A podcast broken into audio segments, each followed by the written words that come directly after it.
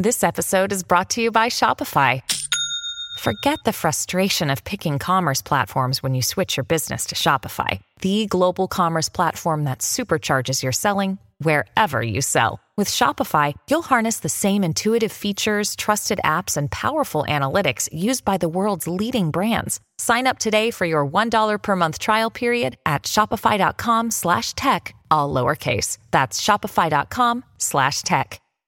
It really wasn't that long ago, maybe just a few years ago, that it seemed like every super expensive commercial during the Super Bowl was a cryptocurrency ad of some kind. Remember that? It was a big deal. And a lot of money was being made Uh, by certain people.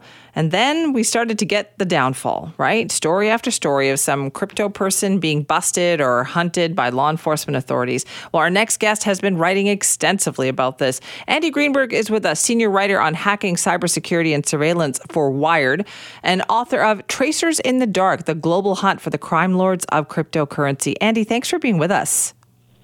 Good morning. Good to be here. Andy, do you think the tide has turned now on the idea of these people pushing cryptocurrency being the next big thing?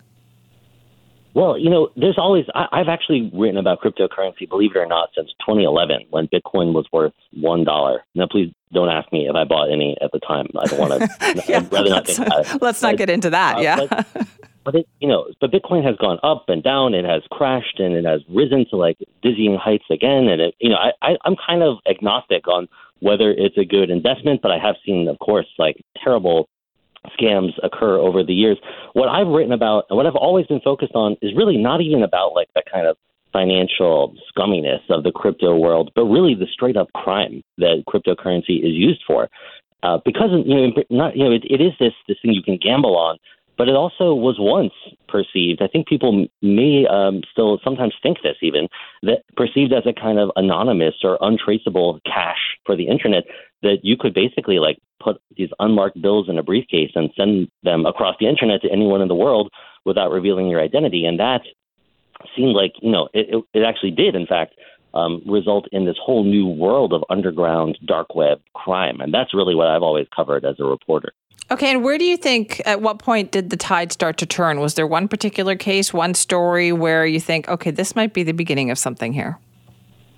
Well, it was really back in 2013 that, you know, that was the kind of peak of this idea of Bitcoin as this untraceable cash for the internet. And it was being used by dark web markets, like dark web sites like the Silk Road, which was this this underground market that traded in hundreds of millions of dollars worth of illegal drugs. I mean, heroin, cocaine, meth, all for Bitcoin. And law enforcement seemed unable to follow the money or to do anything to take down this site. Uh, it seemed like Bitcoin was working as this kind of, you know, perfect crime cash for the internet. And then this researcher came along named Sarah Meiklejohn, this 27 year old graduate student at U- University of California, San Diego, and she started to look at closer at the blockchain, which you know it, this this sounds a bit ridiculous in retrospect, but the blockchain is actually a list of every Bitcoin transaction that has ever taken place. So how could you possibly think that it was anonymous? The, the only reason people did was because these transactions are listed between not names or identifiers or any kind of personal information, but between these long strings of garbled kind of you know encoded addresses. And Sarah was the first to show that despite that, you could still start to find patterns in this massive, you know, really like a list, a ledger of every transaction that is recorded in the blockchain, copied out to thousands of computers around the world, cannot be changed or erased. She started to find ways to to identify people, to connect them to those Bitcoin addresses, to cluster the addresses, to show that like sometimes dozens or hundreds or thousands belong to a single person or to a you know even to a dark web market like the Silk Road and to follow the money and show law enforcement that it was possible to start busting people in this crypto economy. Okay, and then what happened? Well, I mean, Sarah Meiklejohn just published a paper about this in, in late 2013. And I think it was, you know, I, even then, I think that the, the kind of dark web criminals didn't take this seriously, didn't uh, fully understand the degree to which they were at that point doing drug deals in full public view um, you know, I even, as a reporter, did some test transactions where I bought. I it's okay to say this in 2024. I bought some small amounts of marijuana from dark web markets just to see how it worked, to prove it could be done. And Sarah traced my drug deals and showed that she could see them right there on the blockchain, that I had done illegal, you know, deals in public view that anybody could see.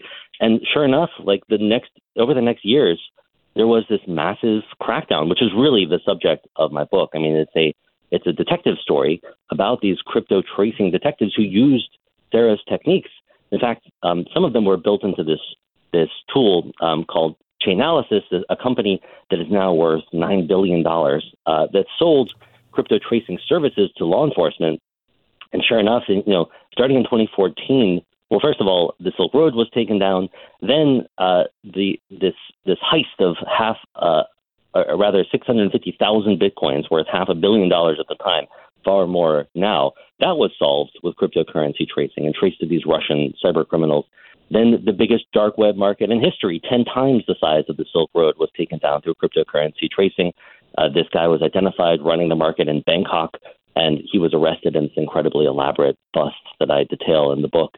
And then finally, the kind of climax of the story, I would argue, although it's continuing in many ways, is that this dark web child sexual abuse materials market, what we used to call child porn market, was busted through cryptocurrency tracing. And not only was the administrator arrested in Korea, but hundreds of pedophiles around the world were traced through these, these techniques and arrested 337 men in dozens of countries around the world, and 23 children were rescued as a result of this operation. Andy, what's really remarkable about all this is the, the way you just described it is that everybody thought that this was untraceable, right? The people who were buying it and trading in this world, the law enforcement people, until somebody said, uh, actually, no, it's not. And then everything changed. Absolutely. I mean, it was absolute. It was a it was a sea change in people's idea of how you know uh, anonymous finance can happen on the on the dark web. Basically, you know, people were thinking they were operating in the dark, and then suddenly the lights were turned on. But the amazing thing about the blockchain is that even once you know the I, I guess like the you know I guess you could say the cockroaches scatter when the lights turn on. All the evidence is still there, re- recorded forever in the blockchain. And cryptocurrency tracers, you know, law enforcement agencies are still going back to the blockchain to, to dig out right. this evidence and, and prosecute people even today. Oh, amazing. Andy, thank you so much for telling us about it this morning. Oh, well, thanks so much. I appreciate you talking about it. It was fascinating. That's Andy Greenberg. Andy's a senior writer on hacking, cybersecurity, and surveillance for Wired Magazine. But the book is called Tracers in the Dark The Global Hunt for the Crime Lords of Cryptocurrency. And what a fascinating story it tells.